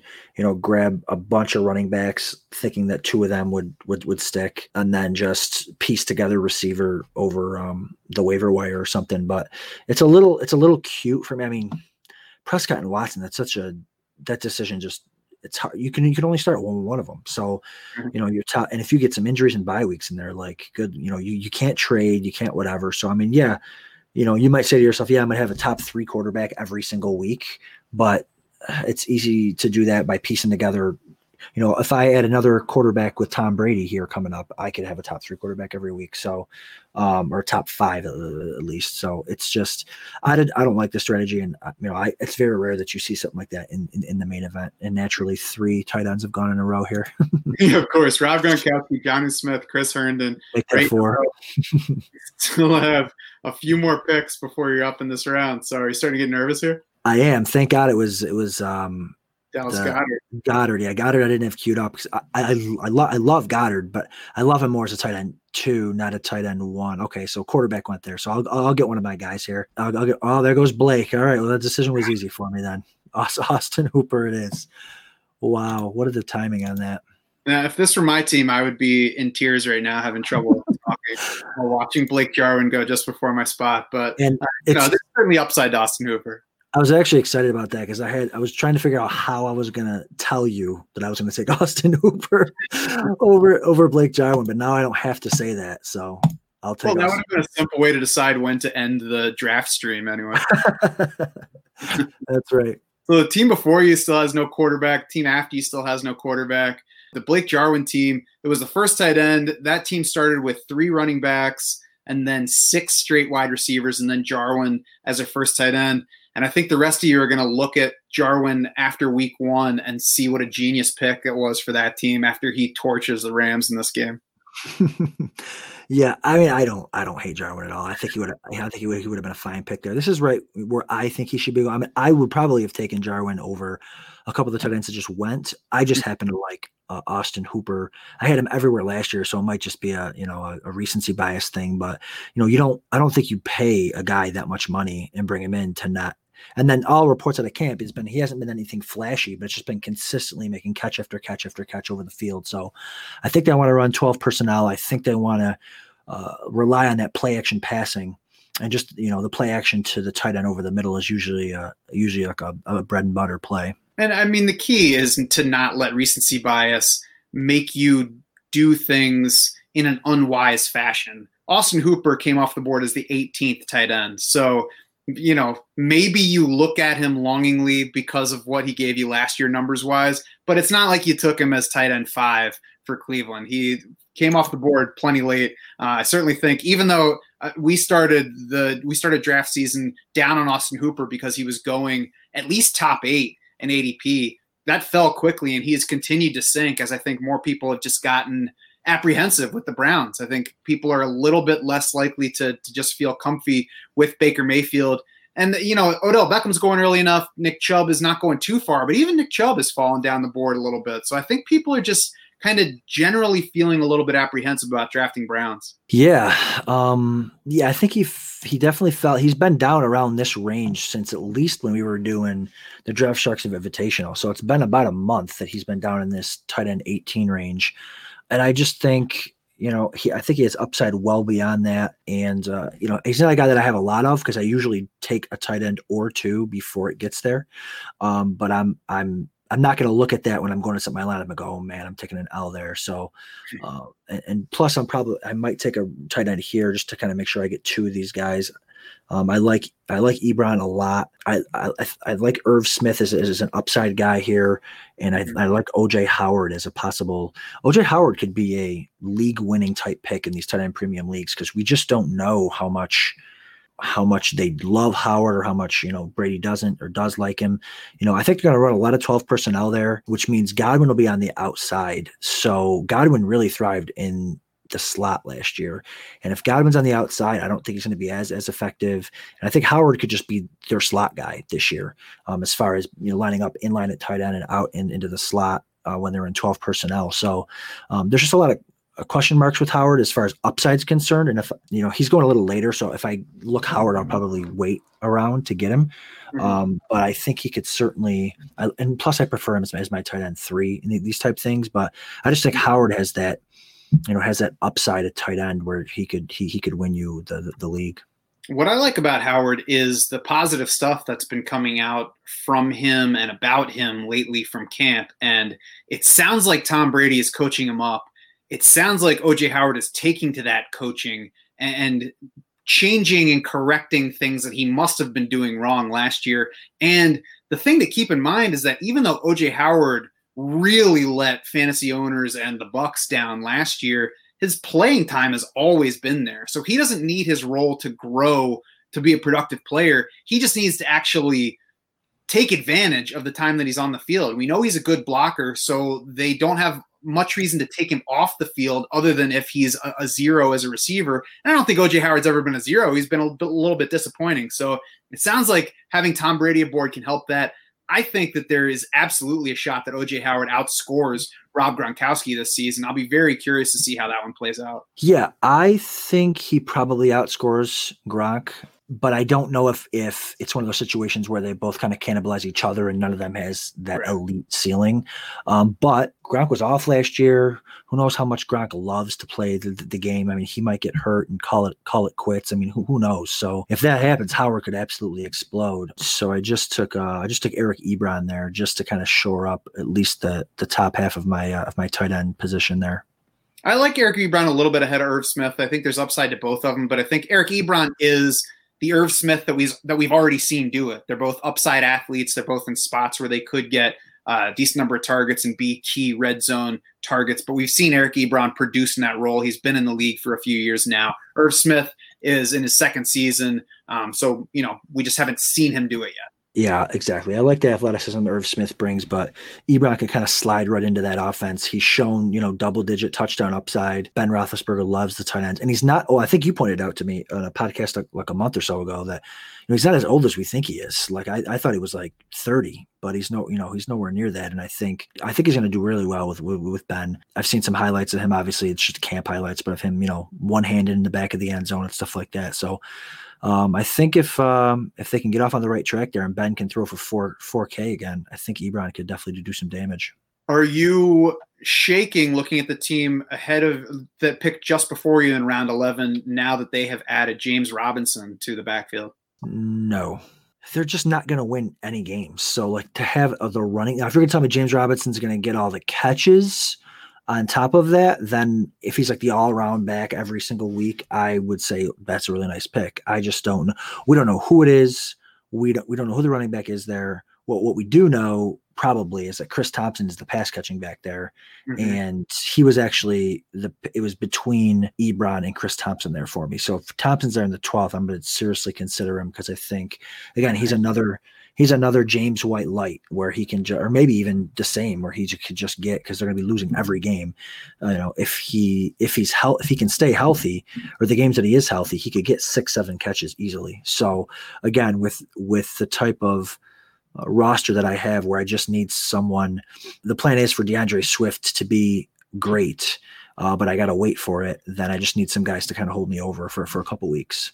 Yeah, I think it's a good time to take Chris Thompson. Uh, and whenever there's an injury, or in this case, a surprise cut of Leonard Fournette, the instant questions are who is the running back to own in Jacksonville right now? The, that the answer to that question is nobody. There is Right. no running back to own in Jacksonville. So if you're wondering who should I prioritize on waivers or who should I draft, who should I chase after in the draft, there's nobody that you should go out of your way to get in Jacksonville. I don't think. I mean, we'll see. There have been bigger surprises than an undrafted rookie running back showing up for a team right away in an, an open backfield. But to me, don't chase too hard after anybody in Jacksonville. Take the cheapest piece, the piece that comes at a comfy spot. And if it works out, great. If it doesn't work out, oh well. Uh, for me, I, I would rather take Devine Ozigbo than James Robinson, but you know that's just based on the little bit that I've seen of both players. It could very well prove wrong, and maybe James Robinson is the the lead ball carrier for that team by the end of the season. Yeah, that, that's just it. Who you know who who knows?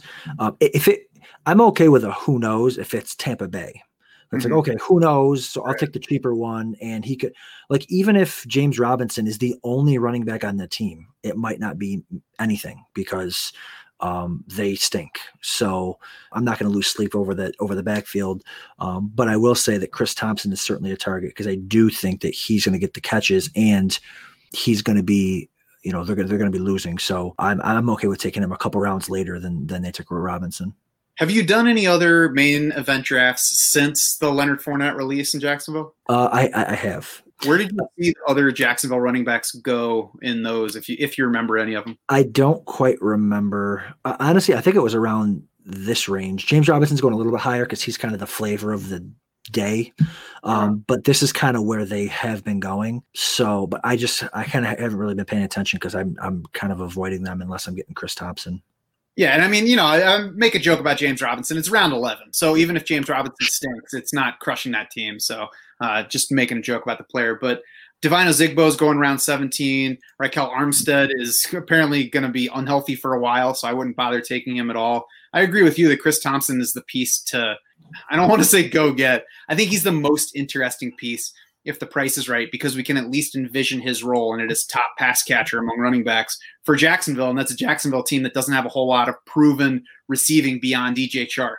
So he's the guy that I would go for among those. Again, I wouldn't overpay for any of them, and we'll see how it plays out. Sony Michel just went off the board late in round 11 as well, after guys like James Robinson, Marlon Mack, Duke Johnson, Darrel Williams. So the Patriots situation is one that I am never excited to go grab a piece of, and we're talking about muddled backfields. But if if a backfield for this team that wins year after year, and I know Tom Brady's gone, but the Patriots have, won year after year to this point. So we have to assume that they'll at least be decent going forward.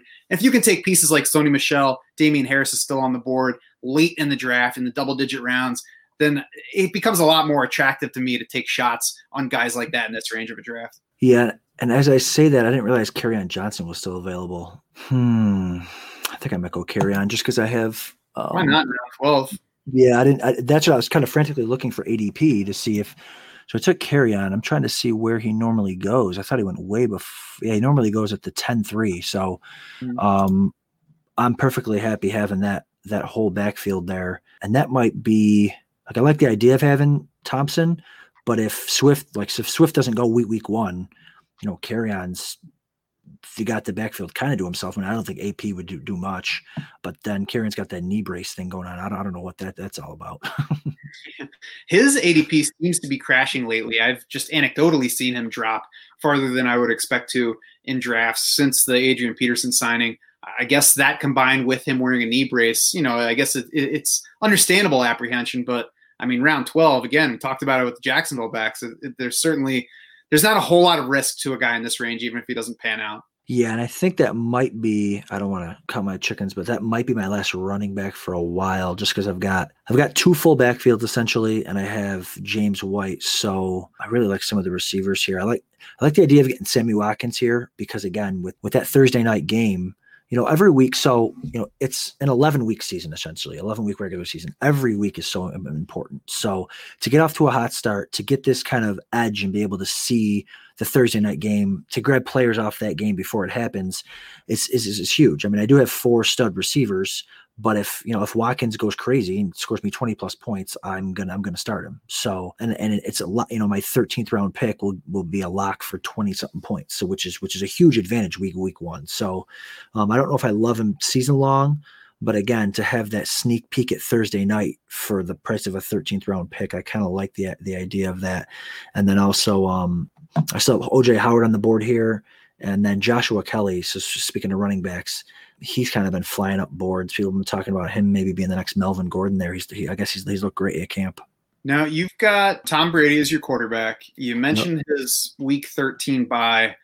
Are you going to look now to draft the second quarterback at some point. I'm not saying this round, but at some point, are you looking to draft that second quarterback to potentially even cover that week, but obviously just be the, the second guy? Or would you rather punt that decision until later in the season and, play what's on the waiver wire? I don't, I don't, I don't personally know what tends to be available at quarterback as we move through the main event season. Yeah. So normally I could do that but this year I am not because of because of COVID. So I want at least two quarterbacks on my team. So if someone has a fever Sunday morning, I'm not stuck with a zero in that category. So what I'll probably do, not right now, but in a couple rounds, like I have the um I have the Draft Sharks quarterback strength of schedule here uh, that I'll pull up and I'll see who's got the best matchup week 13 of the guys who are available and I'll just draft that guy. Just I'll just plan on starting Brady every week mm-hmm. and then I'll just uh, grab whoever's got a nice week 13 matchup. So I was just looking at that article and I, found that Ryan Tannehill is home for Cleveland that week. Uh, mm. He's still on the board. Let's see the other one. Kirk Kirk Cousins actually has. Carr, Carr has the Jets too. I see see that week, so that might be the night. Yeah, that might be it. So, so is Derek Carr, although he would be traveling to the East, uh, which hasn't always been a great thing for West Coast quarterback. What do you think a home field advantage this year? You think it's going to play a, as big of a part as, as normal? Like I thought the biggest thing with home field advantage was was the crowd noise, but if there's not going to be crowd noise, I almost feel like it doesn't even matter. I would guess that it will matter less. I think that I think that we'll find out. Uh, if, you know, for one thing, and I, I think that one factor that has the potential to weigh in is that travel. I mean, if you're traveling from Indianapolis to Cincinnati, that's not a big trip. But if you're going from uh, the West Coast to New York, and it's a three-hour time difference. I, I, do think, and there's been, you know, a little bit of studies on biorhythms and stuff like that. I think there's the, the possibility for it to to change you a little bit and affect you more. Sure. Yeah, I, I, I think there is some, and I just wonder how it, you know, playing in an empty stadium could affect players differently. Anyways, you know, it's it's just going to be so weird to me to see. I mean, basketball, I will give them credit. You can barely tell because of the noise that they kind of filter in there when you're watching it. But mm-hmm. football is such a passion, especially on defense, such a passion driven sport that I think it's going to play a huge effect. And, and, I'm wondering if we're going to be able to hear all the trash talk that they're saying on the field, which would be kind of cool. they are going to be piping in noise there as well, but I think they cap. I think they're capping it at 70 decibels, which I would get to see how loud that is, but I don't think that it's as loud as a home crowd can get in an exciting game on a Sunday. Sure. So yeah, I just took uh, I just took Sammy in the 13th for all the all the reasons I just said. You know, part of the KC offense. He's st- he, he's not old. He's still he's still fairly young. Andy Reid likes him, and I take him every stinking year, and he kills me. But I just want the free look at the, the Thursday night game too. And why not in round 13? Kind of like with Kerryon Johnson. If Sammy Watkins is the same Sammy Watkins from that he was from week 10 until the end of the regular or not week 10, week two to the end of the regular season last year, then you're not losing a whole lot and you can cut him at some point, you know, for something that's actually going to help you. Are you surprised to see the Pittsburgh defense lead the defenses off the board in round 13 right after your pick? So round 13 is a little early. So because I I used to think round 13 was or you know 14 15 was laughable. And it's still 13 is it is too early. I don't mind the defense pick. I mean Baltimore might be my defense or something, but I usually you know, I don't even know what their order is of those defenses early because I don't ever think about drafting them. So, um, mm-hmm. but I have been taking them a little bit earlier lately in the 15, 16 range only because I play in so many leagues that I do not want to be streaming defenses all stinking year. So I try to find a defense that maybe has a nice little four or five game stretch to start the year or you know a defense i can leave in there for even longer than that because i know it's probably a, a, a disadvantage to drafting so, so, many teams like i had i had um matt gay the kicker for um, for the bucs and they Mhm. cut him. And I so I had to do like you know twenty waiver wires because I had him in so many teams, and just Mhm. the grinding for a kicker and the grinding for a defense makes me want to puke. So I'd rather save my time and energy to invest in other positions, which is what we're going to do for Draft Sharks podcast this all, all this year. So, but I don't mind the Pittsburgh defense. I mean, I think it's going to be great. You know, they get they get Cleveland, um, you know, twice. So that could be they get the rookie quarterback at Cincy twice. So um, I like the pick if you're going to take take a defense early. Mhm. Yeah, I've seen them be an early defense pick. I just I I like that the first defense off the board is not the number one scoring defense from last year, which it usually is, and it never is again the following season. So it's good that that that, that is at least not the first defense to go.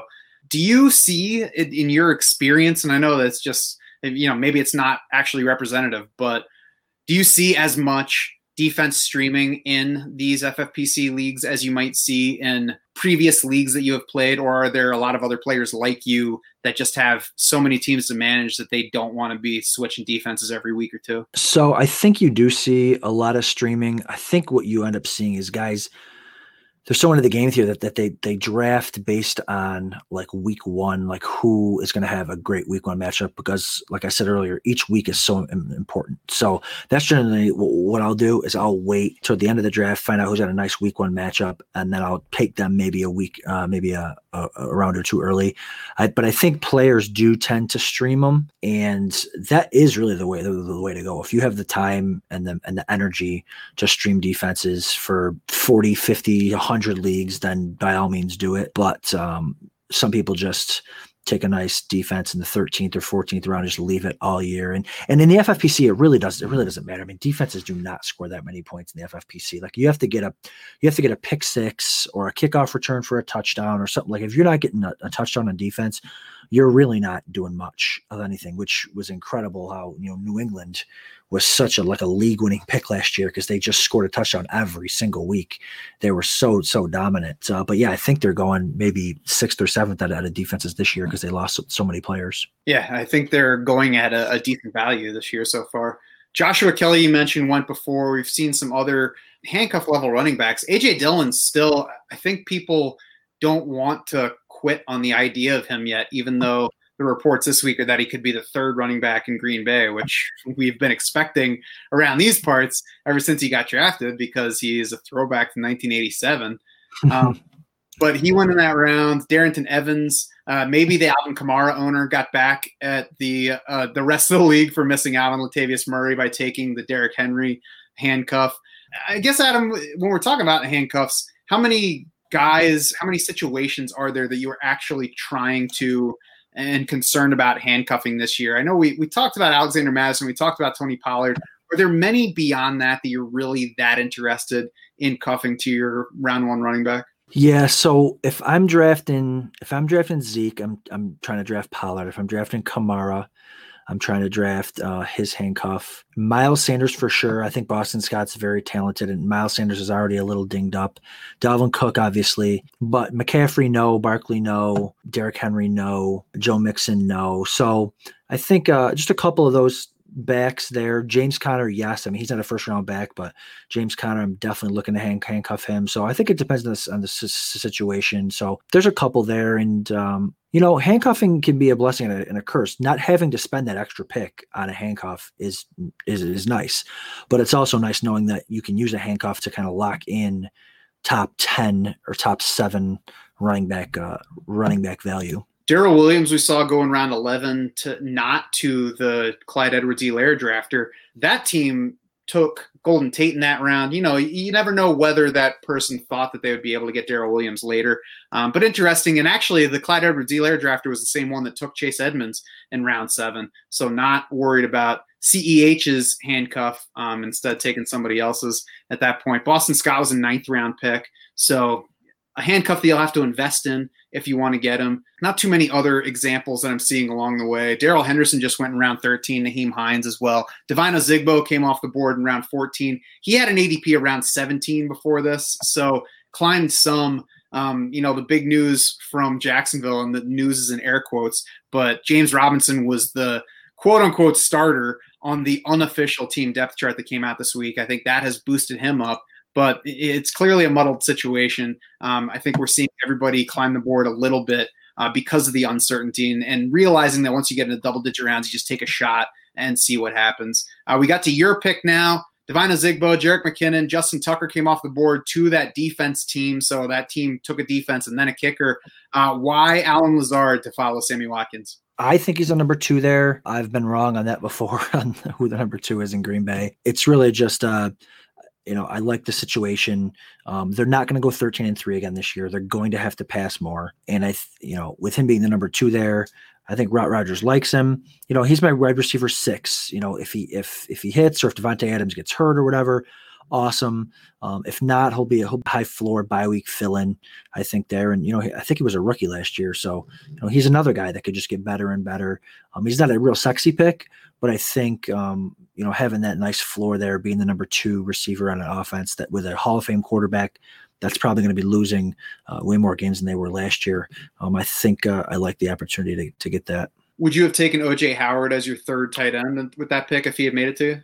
Yes. Yep. That was kind of who I was hoping to get there because I do like the upside of that, and I don't have the strongest tight end corps. Uh, so I think uh, he, he, he definitely would have been the pick there. I was uh, I was not happy to see him go. Are you looking to get a third tight end, or does it depend on who else is going to be available? Yeah, I'm probably not. I'm looking now. I mean, I do like, I do like maybe with like my last pick because I just don't.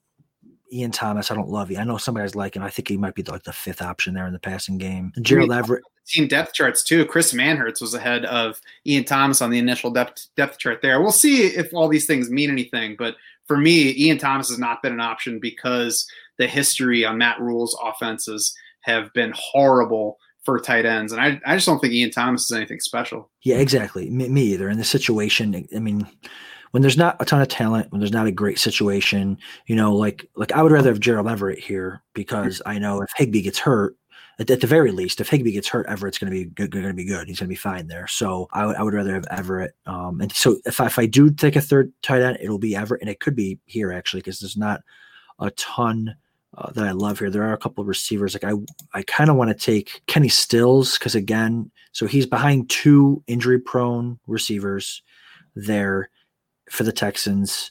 Um, so he's going to get an opportunity to be, you know, one of the top two receivers on a weekly on a weekly basis. It's just a matter of who is he filling in for and when. Um, and then again, to get that free look at Thursday night football, where if he go, you know, if he goes crazy and Sammy Watkins goes crazy, um, which could certainly happen.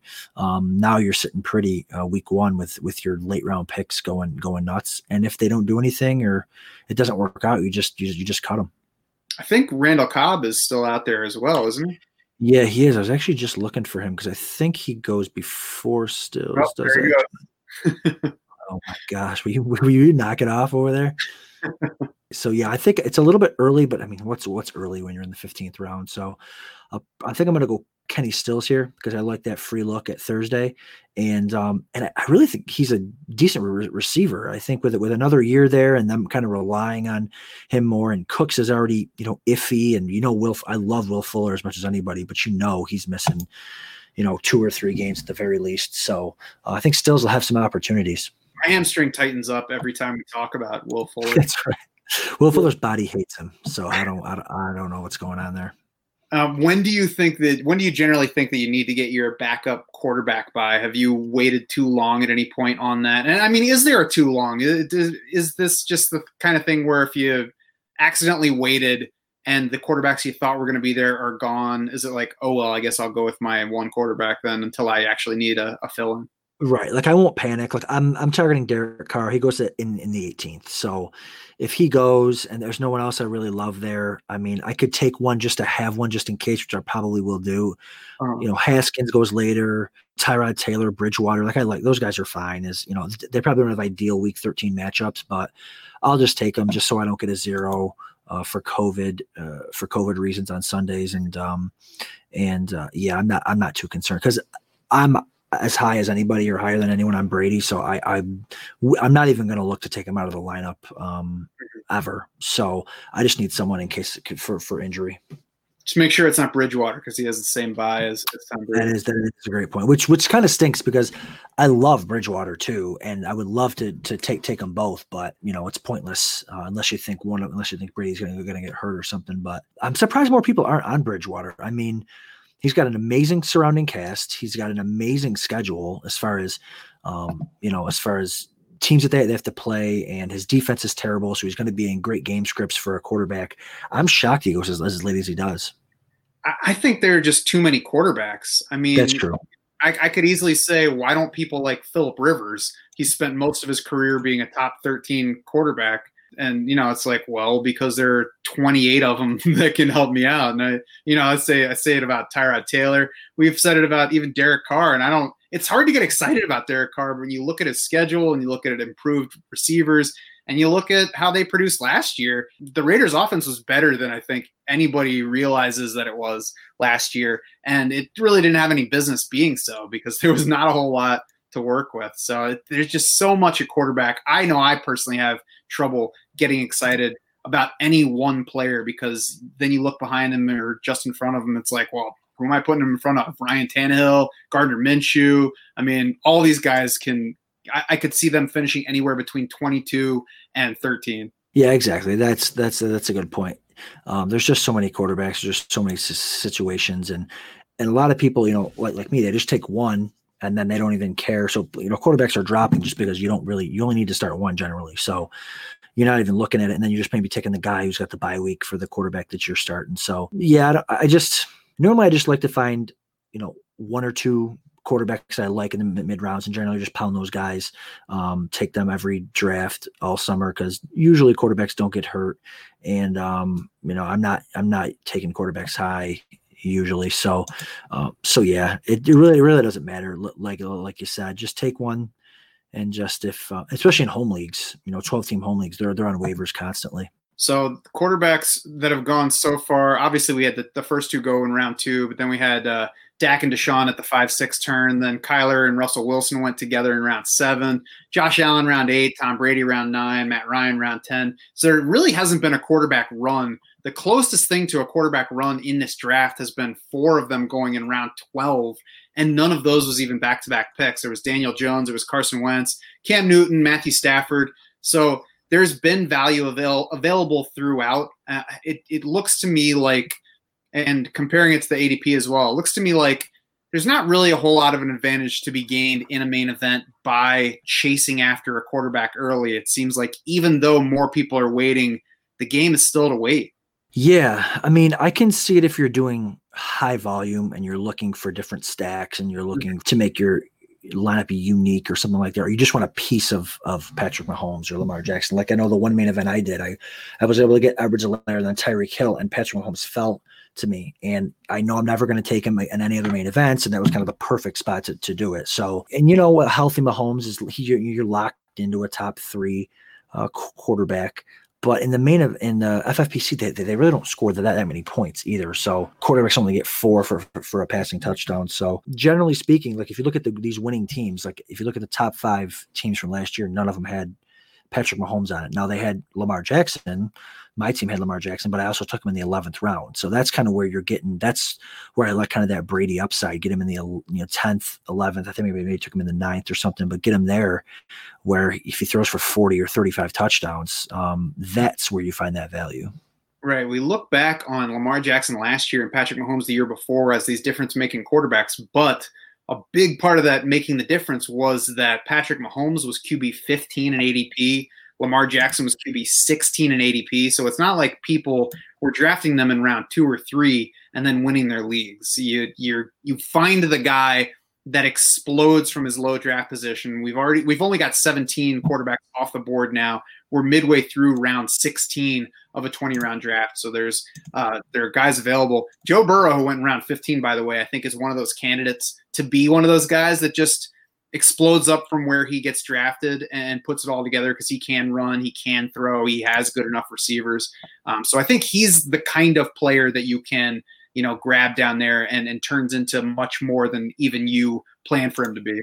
Yeah, exactly. Burrow Burrow's a guy that he's one of those guys that certainly has the weapons around him and um, he could certainly have those monster weeks. You're just never going to start him, you know, for four games because you got you know Baltimore and Pittsburgh. But yeah, speak, speaking of defenses, I just pulled the trigger on New England in the 16th, um, a little bit early. You know, it's a 20 round draft, but uh, they they get Miami week, week one. So Fitzpatrick, you know, although I think he did pretty well against them for his stats wise last year, I think they can also, you know, he can also turn the ball over four or five times, which is really what you're looking for for these FFPC d- defenses.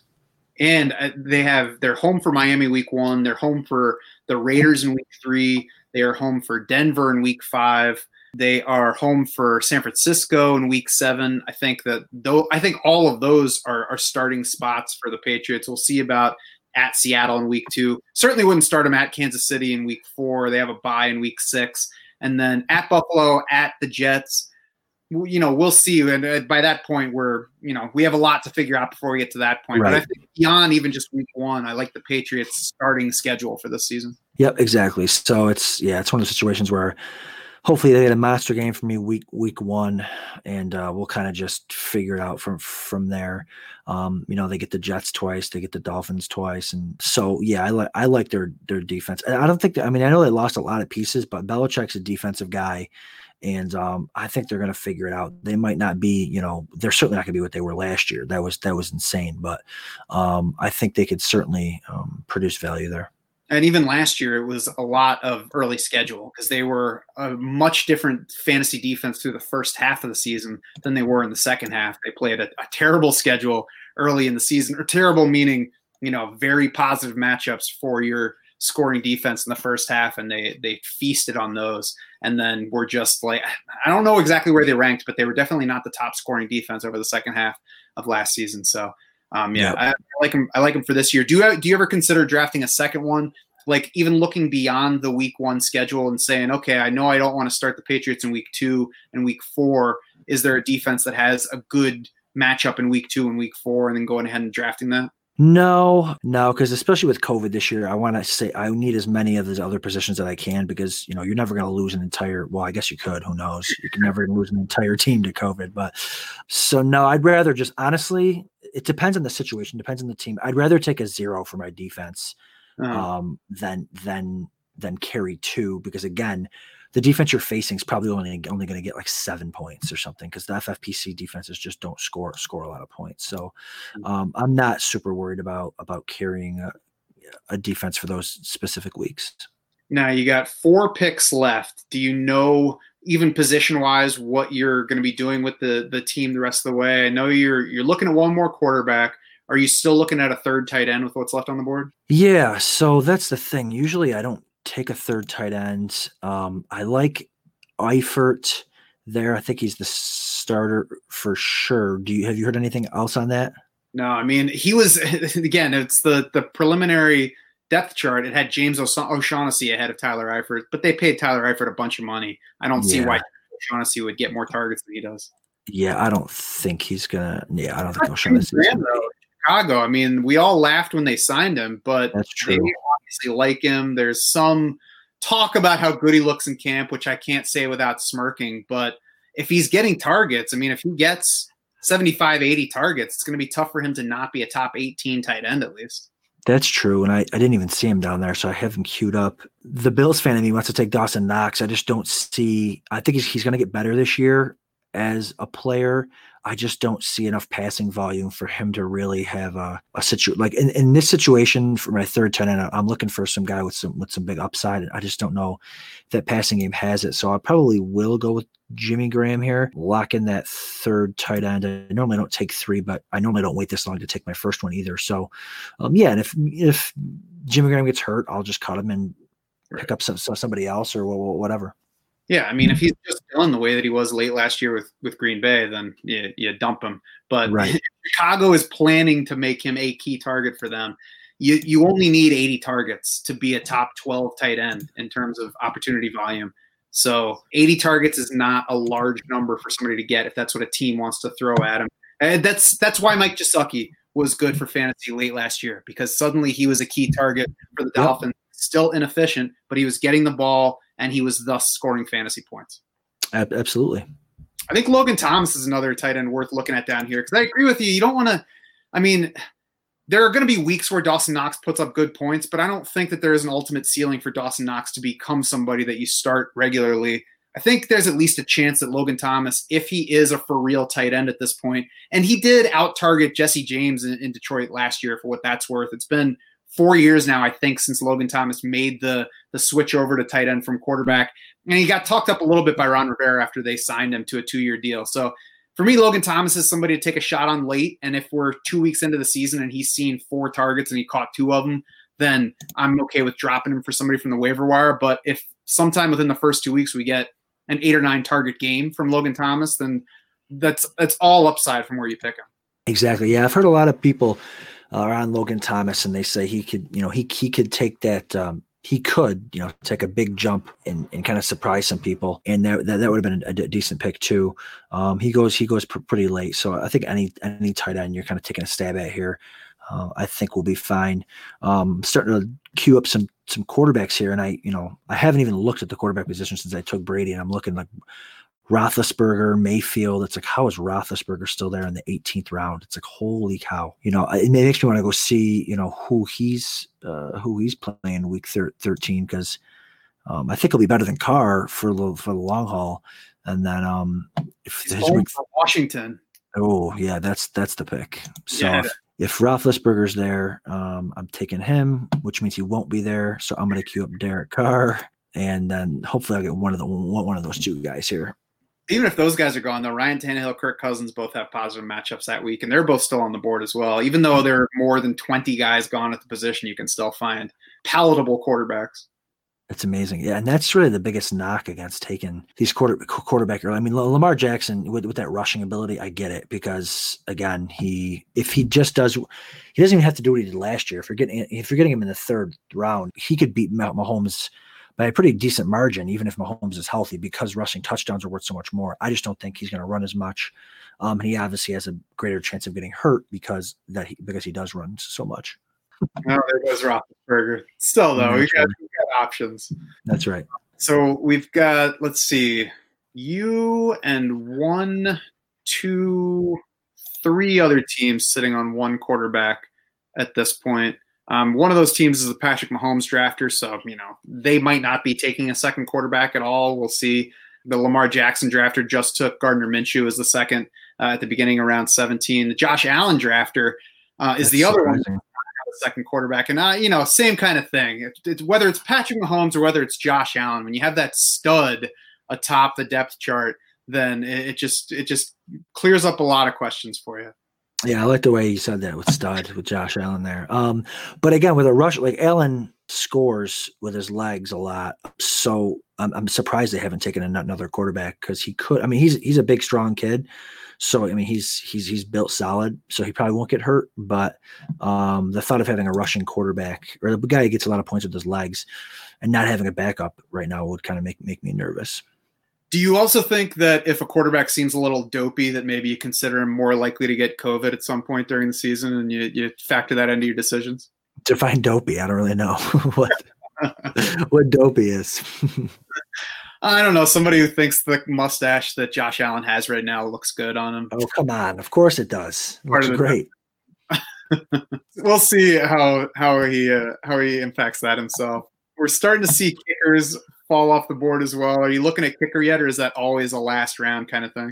Well, I'm taking Derek Carr right now on the 18th, so I lock up that nice Week 13 matchup. And then, yeah, it, depends. If there, I'll queue up a bunch of late round flyer types here, and if if there's four or five of them left on the board when it gets to me in the 19th, I'll probably take my kicker because I know I'll get one of the other guys on the way back. And if not, I'll just take I'll take one of the one of the flyers here that I'm about to queue up. Usually, I like to take Josh Reynolds in this area. Um, I think he might be gone. Uh, usually, I like to take like some receiver flyers, like a Chase Claypool or or something like that. Josh Reynolds is there, good. Uh, Russell Gage, I know. I think you're a Russell Gage guy. I've got Julio Jones, so that's not that's not a bad pick. Ooh, I think you're Russell Gage, right? Yeah, yeah. yeah. Not from an excitement standpoint, but just from a that the targets are there standpoint. I mean, he drew an even he even expanded on Mohamed Sanu's target share after Mohamed Sanu left in trade last year. Part of that was other guys getting hurt, but you know the role was there, so the receptions will be there. I think. is Olabisi Johnson? Is he the, is he the two there or? Yeah, according to the initial depth chart, and you know, according to all of the reports leading up to that. So some of the de- depth charts we discard, but that matches up with what's been reported out of uh, Minnesota that Justin Jefferson's not looking like he's ready to be the the number two wide receiver yet. That's so interesting. So yeah, so guys like that, Russell Gage, Olabisi Johnson. I got JJ Arcega-Whiteside here queued up. So just some late, late flyers here. Um, it's kind of guys like DJ Chark last year, guys that people were queuing up here in the 17th round, and they came out of nowhere and went crazy. So that's kind of what you're looking for here. So I'll Mhm. probably take one of those guys, and then uh, and then and then a kicker, and call it quits. Yeah, there you go. I do like Arcega-Whiteside in this range because again, uh, nothing but upside from here, and he sounds a lot more confident. It certainly sounds like he's been showing out at practice this year, and that was not the case last summer. I mean, there was talk about him not looking like he was ready to deliver right away, and he, of course, did not through his rookie season. So there's a, a chance for a big step forward for him, and, and I like the immediate opportunity in that Arcega-Whiteside doesn't need anybody to get hurt. If he's ready to go, and if he's delivering right away then he's gonna leave there. He's gonna leave no room for Alshon Jeffery once Alshon Jeffery's healthy. Is Alshon Jeffery still still a thing? Like I thought that that it was basically understood that it's to be Jackson and uh, and Reagor there, and Jeffery's still making his way back from the foot injury, but the team not to start him on the pup to begin the regular season, and they could have because he spent all of camp on the pup. So they said even though they don't expect him to be back for a little bit yet, I think it was Howie Roseman said he he thinks Alshon Jeffery's going to be ready before week seven. And then if they had pupped him, he would not be able to play until then. So he's going to be inactive for a little bit. But you know, if Arthe- if Arcega-Whiteside doesn't deliver, then there's room for Alshon Jeffery, and maybe they just put Alshon Jeffery back on the field because they believe he's one of their top two or three receivers when he's healthy. yeah, he's certainly a, a nice red zone target for, for them. You know, uh, DeSean Jackson's small, Reagor's small. You know, they obviously have, have the two tight ends there, which are nice. But yeah, I just I'm not you know I'm not worried about an aging injured receiver um, there. So so yeah, I'll probably take um, Russell Gage or or Josh Reynolds or Whiteside or uh, kicker. So yeah, I'll probably go Gage just because again it's kind of a handcuff for my number one receiver, uh, and I don't think Russell Gage is that, that bad either. So and also you know if Calvin Ridley goes down, then I'm locked into the top two there. So I'll take Russell Gage and then I'll go with a kicker, and that'll uh that'll make it a draft. Nice, yeah. I mean, Russell Gage. I, Russell Gage is Mohamed Sanu, basically. Um, Sure. Limited upside. He's not going to go for a lot of deep stuff, but will get a lot of targets in that in that offense because they throw the ball a lot. It's also worth noting that Russell Gage converted from DB to wide receiver in the middle of college. He spent, I want to say, just one full year as a wide out there, and even in his final season, he had more rushing attempts than uh, receptions, or they were both in the twenties. So possible that he's still learning and maybe there's still a little bit of untapped upside there. But I like too what you said about stacking him with um, Julio Jones so that he's a usable asset on his own, but also if Julio goes down, then you've got built-in uh, upside to them. Yeah, so kickers, I don't care. I mean, I, I do like Succop because I do like the Tampa offense, and they have a week 13 bye, so I can just put them in there and Mhm. not worry about kicker for 13 weeks. But yeah, so I'll t- take a kicker, and that'll be it. And kind of looking back, I like so I like the way the draft ended up going. You know, to be able to get Dalvin Cook and then go four straight receivers. You know, you got that high upside, high floor with Julio and Evans. I love Chark this year, and then Marquise Brown is my wide receiver four, boom, boomer bust every every week. But I think the key to the team is probably Swift. If he turns into the back there, a healthy back, the second half of the year, like kind of like a Miles Sanders did did that last year, and James White can get me there. James White can kind of bridge that gap till Swift starts to rock and roll. I think, I think I'll be okay. How important do you think it is to have that one, at least one pick? You know, more more likely two, but at least the one guy who just really pops from where you get him and delivers much bigger numbers than his draft position would indicate. Yeah, I think to win the half a mil, I think you need multiple players for sure. You know, you you can win your own league with just having your guys per- perform and picking a guy up off waivers. But like last year, when I came in fifth, I had uh, McCaffrey, who I took third overall, and even having him at third overall, his performance still was was a league winning performance from the three spot. You know, so um, that's how big of a year he had. And then I had Lamar Jackson. So everyone else was kind of just high floor guys around him. You know, I had Mark Ingram, I had Zach Ertz. You know, I I, I think the championship week I started Ertz and Goddard and and Gesicki. So I started three tight ends the championship week, and that they all did fine. And and so if you can just have a nice floor around two monster players, I think uh, that's the way. That's the way you want to have half a million for for sure. Well, if it was Ertz, Goddard, and Gesicki, I think you were actually starting two tight ends and one gangly wide receiver. one spry Dolphins well wide receiver. I think beyond Swift, I think that uh, Tom Brady is also one who has the the chance to outperform draft position for you. And you know, if, if they really just put everything together in Tampa, and, and he, I think there's even 40 touchdown pass upside, that could be a difference making kind of player. Yeah, the only I really truly think the only thing that keeps him from getting up there is injury. Like if he's he's been used to just being a Bills fan of why he's just been used to sitting in the pocket for an eternity uh, and doing whatever he wants. So if he you know if he doesn't have that or if he gets you know blindsided or whatever and he you know he is older so a, a season long injury or a big injury uh, would be the really the only thing that i think keeps brady from being a top five q well, I look forward to seeing how this team plays out. If you are listening to this as a podcast, go on to draftsharks.com. I will post the draft board from this draft. You can see all the picks that were made. I uh, will highlight Adams somehow if I can figure out the technology to make his stand out among the rest of them. But if, if I can't, he picked from the sixth spot, and you can just count your way down and see who he drafted. We will be back week after week, too, to track uh, the progress through the main event season and, and what it takes to not only draft, but manage a main event team and try to win the half a million dollars from the FFPC competition. That's going to be the high stakes podcast. Me and Adam will be talking every week about guys to get on waivers and how these owners are performing waivers. You know, again, I said I said it about the draft, but throughout the season, it's worth watching what FFPC players do. Yeah, I think the the really helpful thing about what we're going to be doing is we're going to be putting out what we want to do on the main event teams prior to waivers. So we don't we're not going to be those guys that after waivers come out, we you know we tell you, you know who you should have taken or who we took and why we took them. We're going to tell you you know kind of who I'm taking and why, and that way it can you know it'll help you when making your waiver bids and making your starting lineup decisions for your for your main event team. He's Adam Krautwurst. You can find him on Twitter at Adam underscore Krautwurst. So hit him up with any complaints about his team, any things you think he should have done differently, or questions about how you should approach your own team if maybe you're newer to this FFPC thing than he is. Adam, thank you for letting us come along as you uh, worked your way through this main event draft. Hey, thanks for having me, and uh, I'm glad you were here to see all the sniping that got done to my to my main event team. Absolutely. I look forward to watching how everything plays out. So that's going to do it for this edition of the podcast. Head over to draftsharks.com to check out rankings, to build your own MVP board, and to check out FFPC ADP data. Even if you're not an FFPC drafter, it can help you steer in the right direction to win your own league. For Adam Krautwurst, the rest of the Draft Sharks crew, I'm Matt Schauf saying thanks so much for swimming with us.